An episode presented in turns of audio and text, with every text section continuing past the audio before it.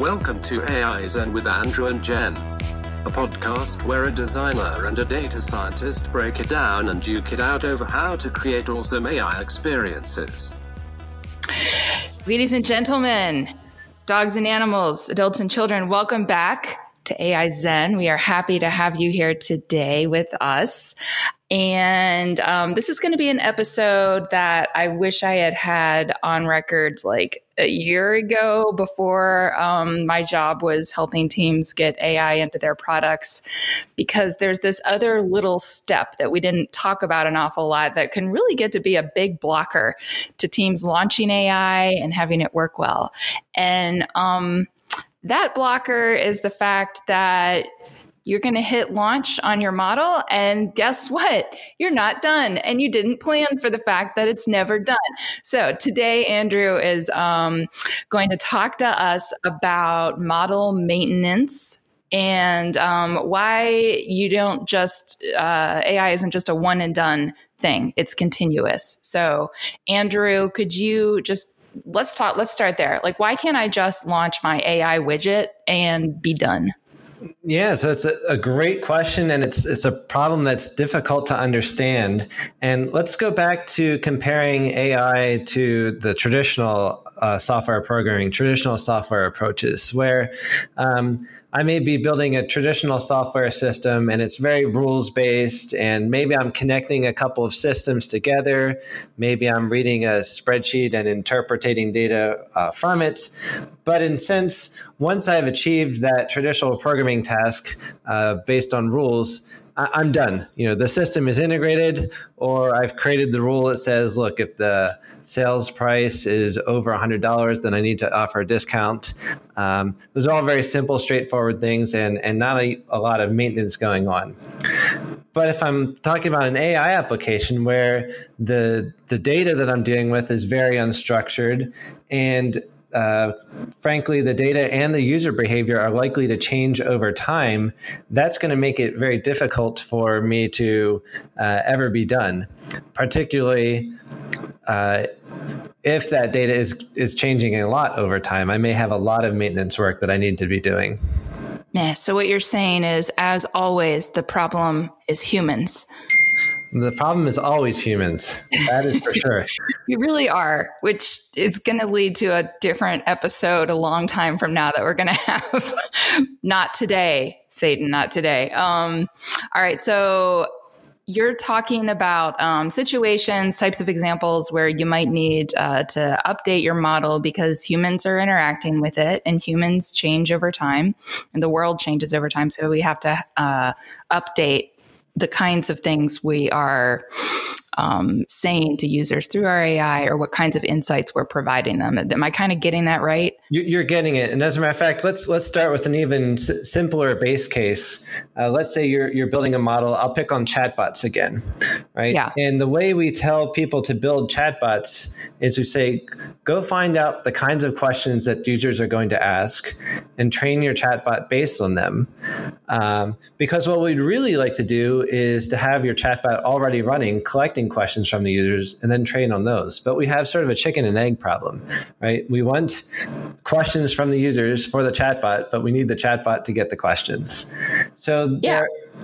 There are various ways that we get around this, and usually there's some sort of a simulation. Either we put up a mock UI and gather questions, or in the unhappier cases, our SMEs make up the questions that the users may ask, right? And what this turns out to do is we have a gap between what we've trained and what our real behavior is going to be.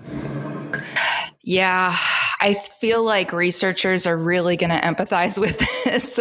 Way before AI was a thing, they were always finding out, hey, we designed something, and guess what, guys? The thing you designed does not work the way we thought it would. And this is the same thing.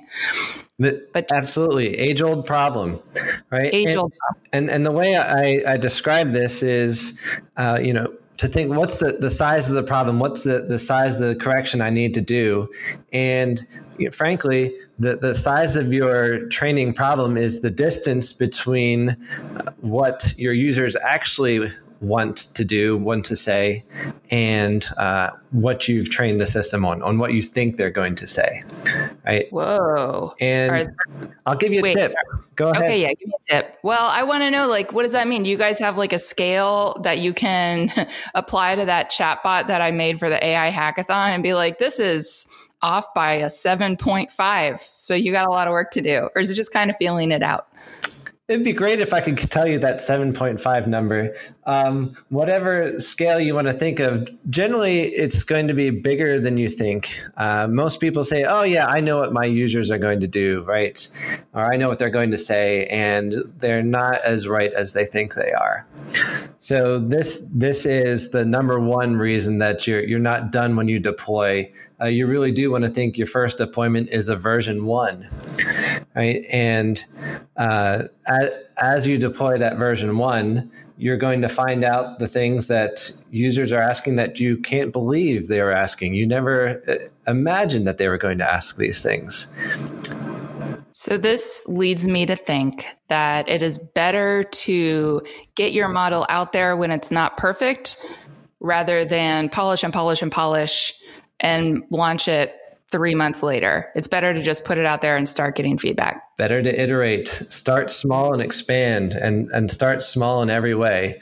The number of things you're trying to handle, the number of users you're trying out, your timelines, all that stuff. All of these good practices, agile, iterative design, iterative thinking, these are all good ideas.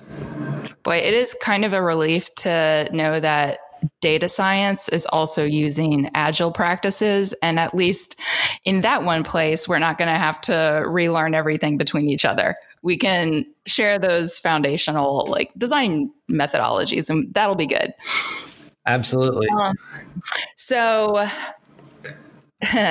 Speaking of the chatbot example, so if my bot was 7.5 Richter scale bad, how are you going to give me an estimate for how much it's going to cost to deploy and fix and plan all of that?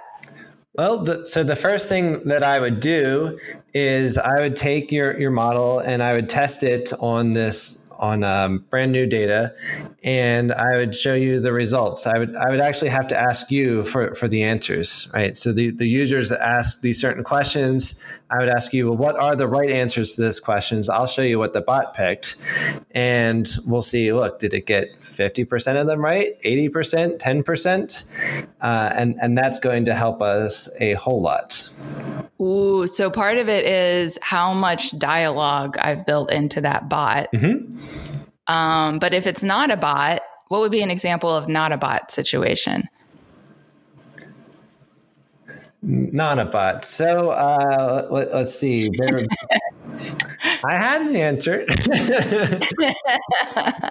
So any other sort of classification problem would be a good example. We talked before with email that they're spam and not spam, but you can certainly think about more classes than that, right? You can even the webmail that I have has several different classes. I think it has not spam, it has social, it has promotions, and then I think it has a real spam folder. Right. So that would be one example. What about? So a lot of the problems or the use cases we're trying to use Watson for is to help people predict things and be more informed in those predictions by providing them recommendations and insights. Do we train those kinds of models? Like if a user can tell us that was a bad prediction, Watson, does that lead to the same kind of model maintenance necessity? Sure. So this general advice abstracts to any type of model that you're working with, whether it's one of our pre-built ones like Watson Assistant or Speech-to-Text, or whether you're building a custom ML model with something like Watson Studio, or even just a Python custom model. This idea of user behavior differing from what you trained on and the need to update your model, this still applies. Oh, that leads me to a question that I should not be asking during this, but I have to. I do. When we update those models, are those models for each individual user? Is it one master model that then is updated for everyone based on that feedback? How does that work? Depends? The answer is always it depends. Right? It depends. But for most of our services, we will build something we'll call a base model that you can use out of the box, and everybody gets that. And most of our customers end up building a custom model, often on top of that base model, sometimes aside from that base model, right? Gotcha. So it depends a bit on which service you're using and how you've configured it. But that is possible that you will get, that everyone will get an update, or only, per user would get an update. Okay. That makes sense.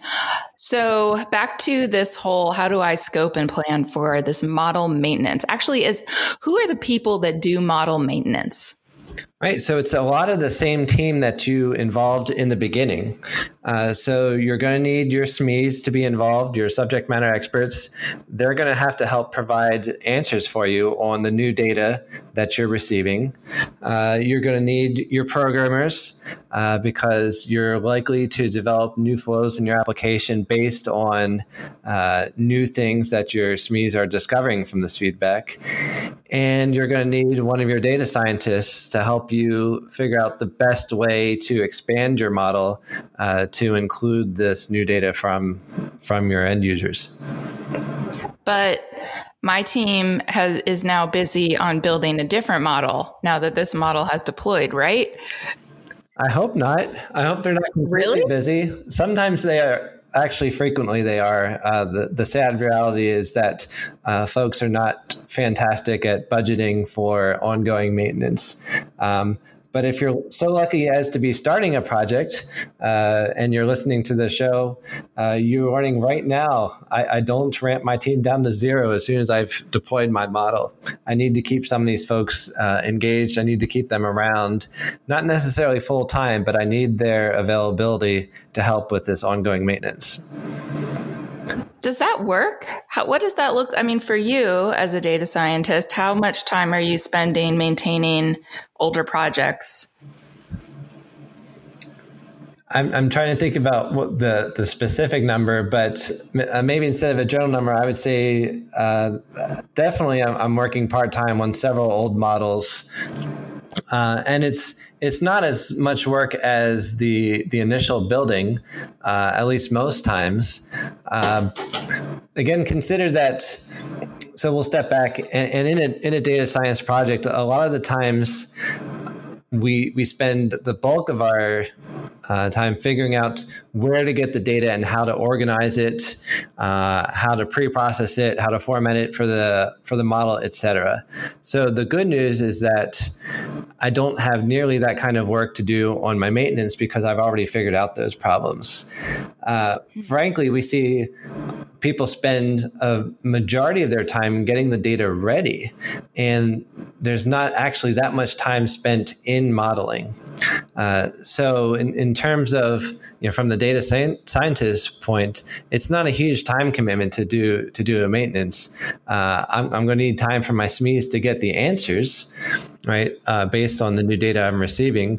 But once they send it to me, not a ton of work to update my model based on that. This kind of reminds me, I don't know whether what you're describing is more like a typical product team and they work on that product for years at a time, and it could go through multiple versions during that time, or if it's more like my uncle who has a research lab at a university and he's always maintaining multiple experiments at one time, and he has his grad students and PhD students kind of helping him do that. But it takes a long time before they complete an experiment. So he's just ramping up new students to help him maintain that every year.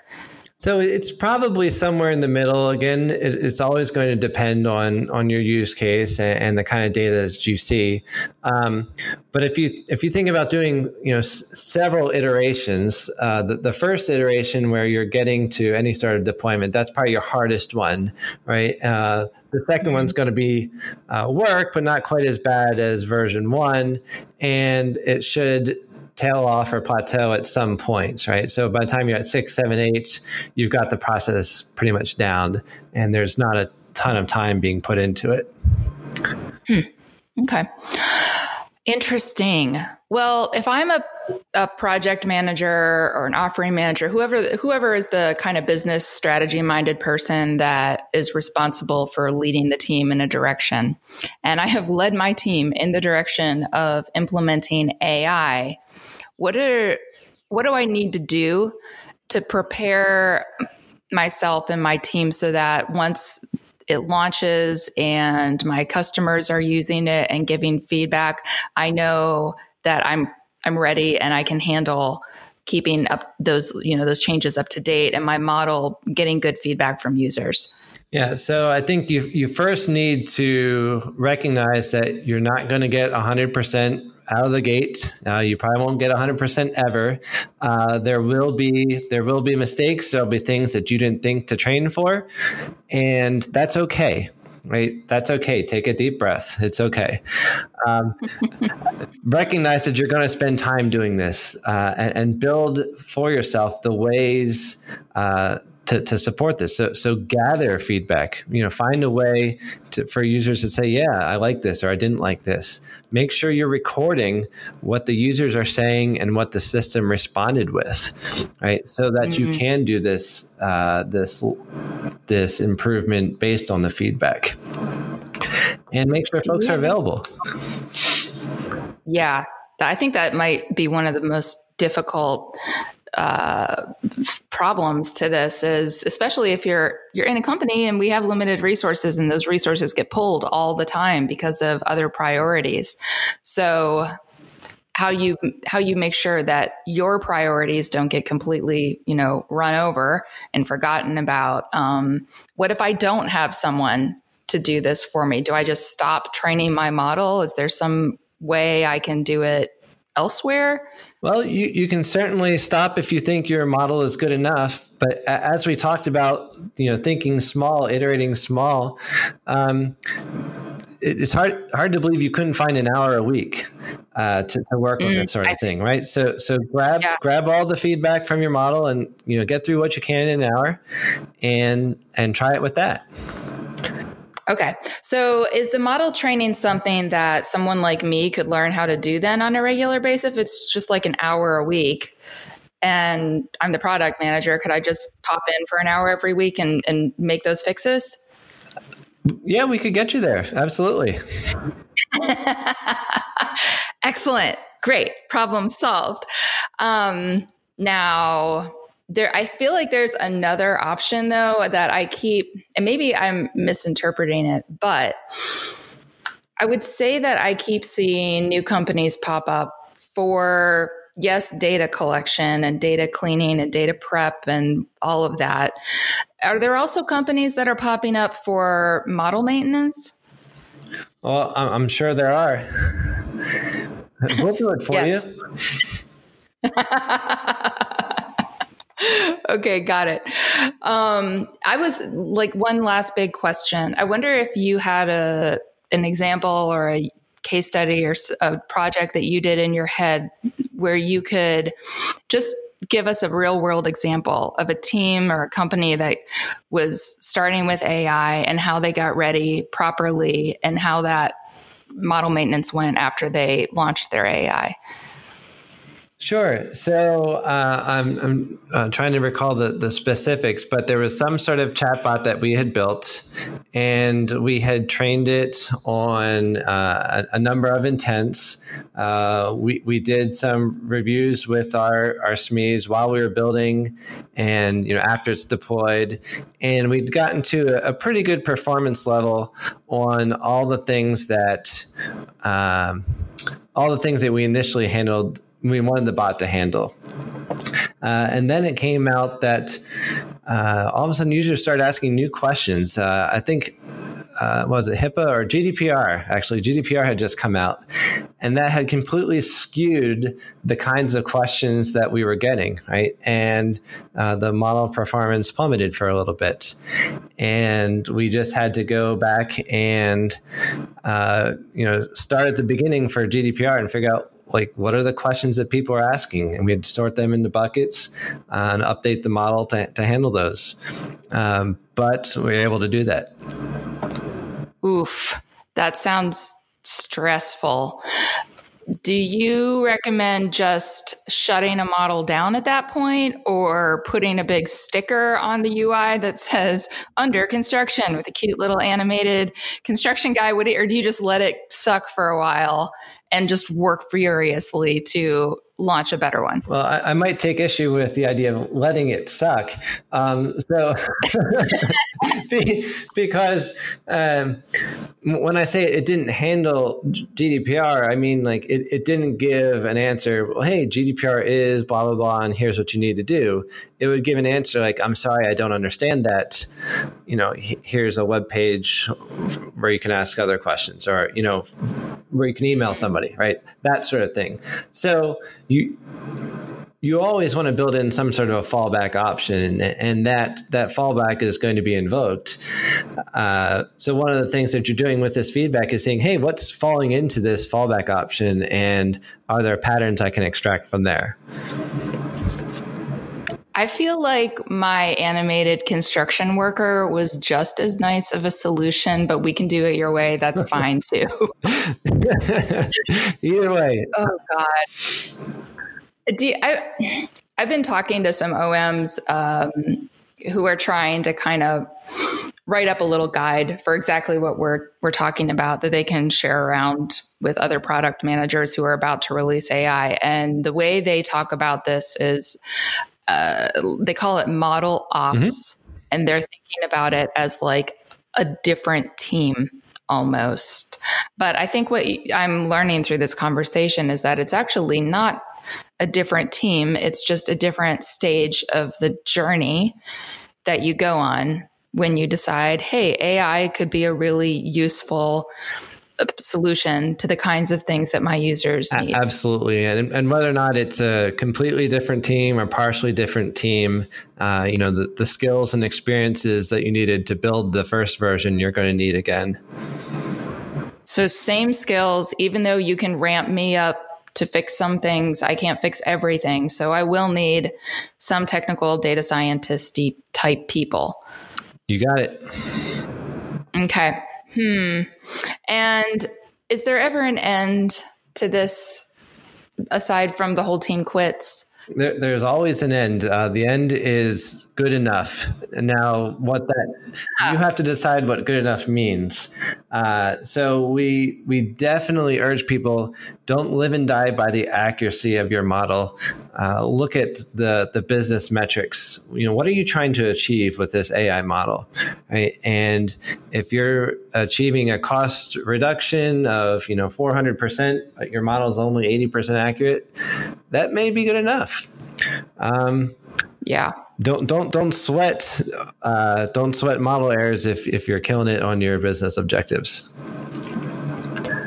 I feel like you gave us a really good explanation of why we named this podcast AI Zen. It's just about chilling out about all this AI stuff and making it a little less stressful for everyone. That whole breathing thing you were talking about. It's a wonderful name in so many ways. So many ways. As soon as you say data scientist and and algorithms and things like that, I think we naturally, those of us who don't work in that world, get pretty hyped up about, oh my God, science. We're definitely going to need to do this right. My mantra for most of these things is, can be done, has been done, will be done, right? These are solvable problems. It's work, right? I don't mean to say there's no work, but you can feel good that most of these things have been done before and can be done again. I feel like you're on a roll. Like, that's going to be our first T-shirt that we sell on our little shop. It's going to be great. I love how you said first T-shirt. First of many. I have so many continuous T-shirt ideas. That's great. Okay. So I think we covered, like, for me, the basics of the kinds of questions I was having around this topic. Is there anything else you want to add? I think we did a great job. Did we do a great job for a Friday afternoon? I love it. Yeah. I'm okay with it too. All right. So thanks for listening. We will see you guys next time. Have a good whatever next day tomorrow is for you. Bye-bye.